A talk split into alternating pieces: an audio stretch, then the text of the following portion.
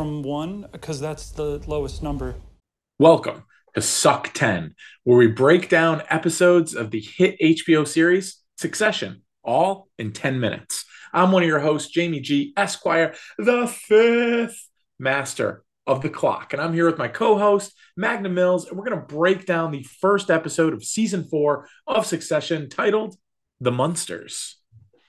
Thank you, sir. I am Magnum Mills, and unfortunately, it is too late to change our name to the Disgusting Brothers. It is what it is. Thank you for checking out Suc10, presented by Regular Dudes Watch Stuff. You can find us wherever you get your podcasts on YouTube. Just search for Regular Dudes Watch Stuff on social media at Dudes Watch Stuff. You can find our YouTube channel at JoeBlowFootballShow.com or search for Suc10, which in this case is spelled S U C 1 0. Thanks again. If you could, please just like, comment, rate, follow, subscribe. Even just doing one of those things takes you five, ten seconds, helps people find the show. We really appreciate it. Thank you very much.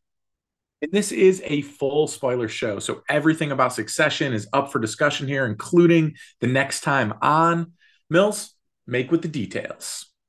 This is season four, episode one, the 30th overall episode of Succession titled The Munsters. Directed by Mark Mylod. This is the 13th episode of Succession that he's directed, written by series creator and showrunner Jesse Armstrong. The short plot synopsis is as Kendall, Shiv, and Roman hone their pitch for investors in LA, Logan learns of a rival bid on a long coveted acquisition. Nice and vague, just how we like our Succession. So let's go ahead, start that timer. Jamie G, let's do this thing. And it is time to give our overall thoughts on the Munsters. Look, this did not disappoint for me at all. There was so much kind of buildup to where season three ended. There was kind of a lot to get to here and, and a lot of kind of moving parts. I thought they did a really good job. I I really enjoyed the three kids working together and kind of getting along. I thought that was a cool element. We haven't gotten that in a few seasons, honestly um, where they're all kind of like together on on one path, you know, joining forces and actually getting along. Like that's that's kind of cool to see. Really enjoyed that, but I also liked kind of this this feeling inside of Logan the whole time where he really can't. You know, he's got his birthday going on. He's closing on the biggest deal of his life. He's making an acquisition. All and he's just miserable.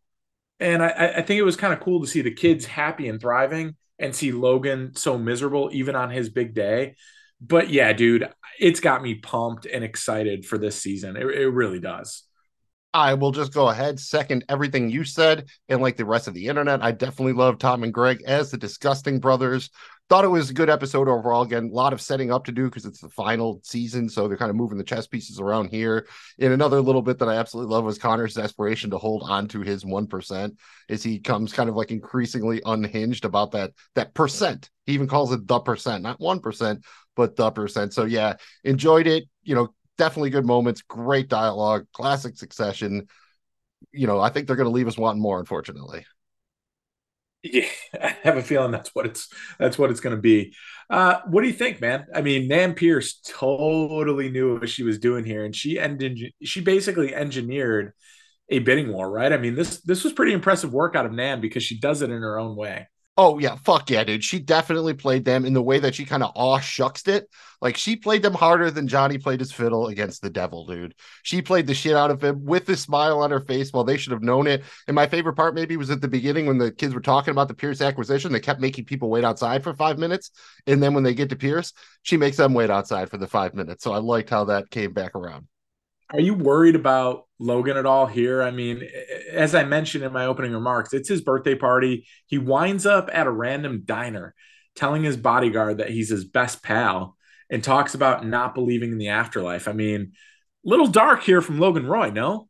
Yeah, I think they were even maybe trying to get at something at the end when he's like watching TV late, like up like an old person, like he's like, I'm still watching or whatever. It, it makes you he felt the most vulnerable I think he's felt since early in season one there. I mean, he's questioning his own mortality. He doesn't think there's anything after this. And I mean, really, all this and you know, Collins is best pal. Even Collins, like, okay, like he was fine he's like, "Oh, you're my you're my buddy" or whatever. And then he was like, "You're my best pal." Collins was like, "Ooh, okay, okay, Mister, okay, Mister Roy." Any any other thoughts yourself on Logan?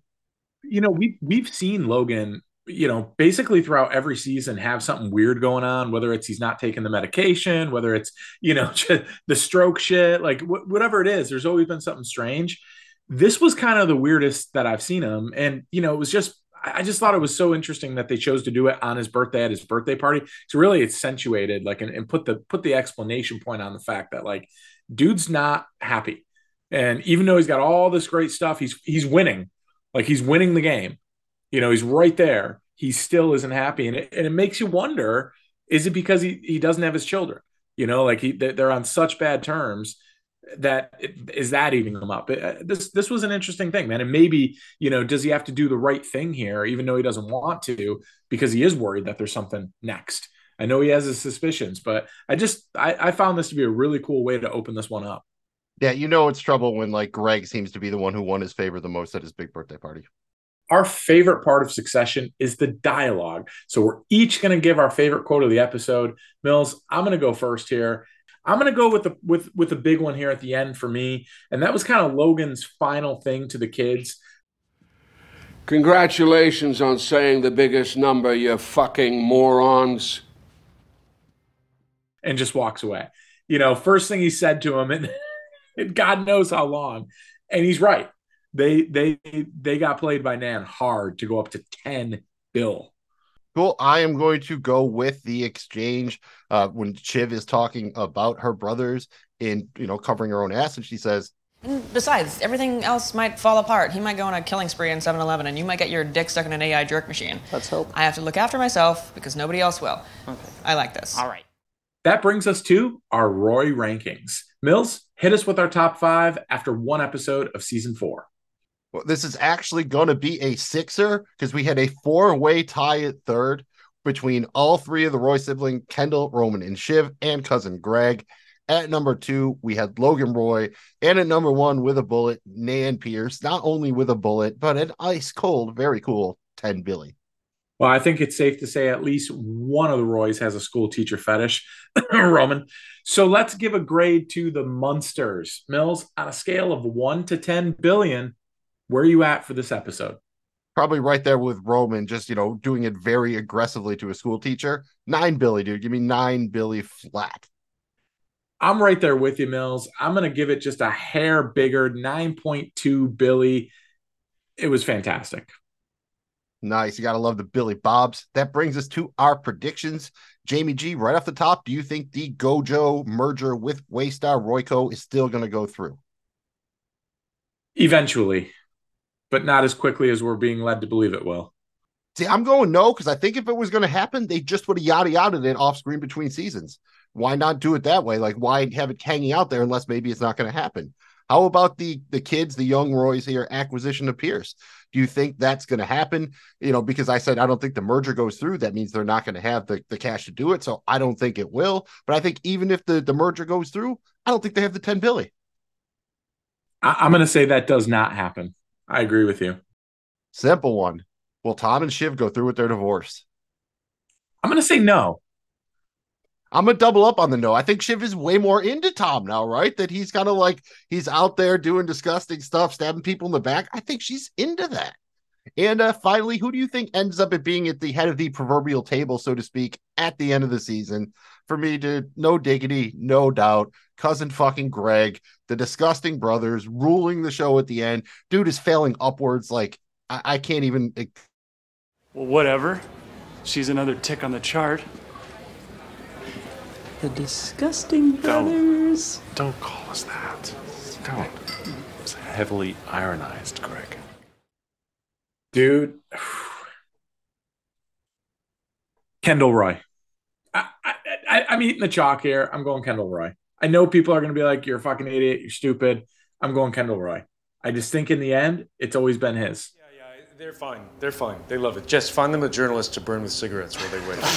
Jamie G, I think we're right down to the end of the clock here. If you could just give me one more prediction.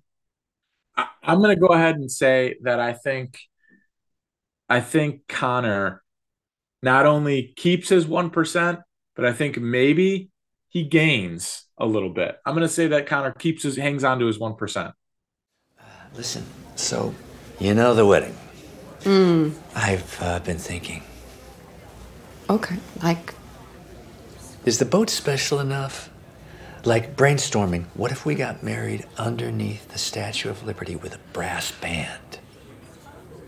Get a rapper, I don't know, jetpacks and mm-hmm. confetti guns and razor wire and bum fights and, you know, goodie bags and hoopla and razzmatazz and. Bum fights.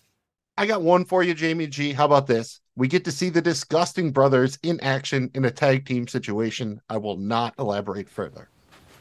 So how did it go?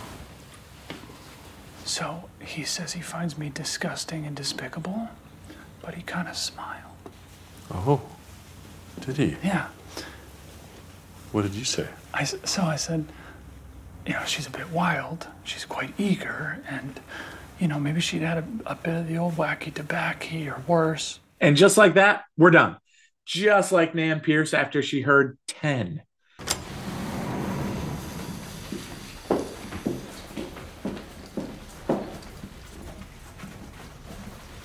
So, Nan, look, we love the company and the heritage, and we'd like to make an offer that we think values the company and ends the conversation and closes this out.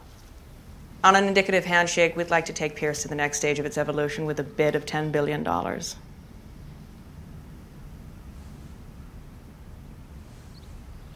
That gives us something to think about. Thanks for checking out Suc10. We'll be releasing episodes each Tuesday, breaking down the latest episode of Succession in 10 minutes. No more, no less. Anything to add, Mills? Just please remember to do the like, comment, rate, follow, subscribe thing. Again, find us wherever you get your pod. Search for Suc10 or regular Dudes Watch Stuff. We're on social media at Dudes Watch Stuff. If you're just listening, you can find us by searching on YouTube or go to joeblowfootballshow.com. Thanks again for checking us out. On behalf of myself, Magnum Mills, and Jamie G, please remember you can't make a Tomlet without breaking some Gregs. Well, these hands aren't going to fuck themselves, so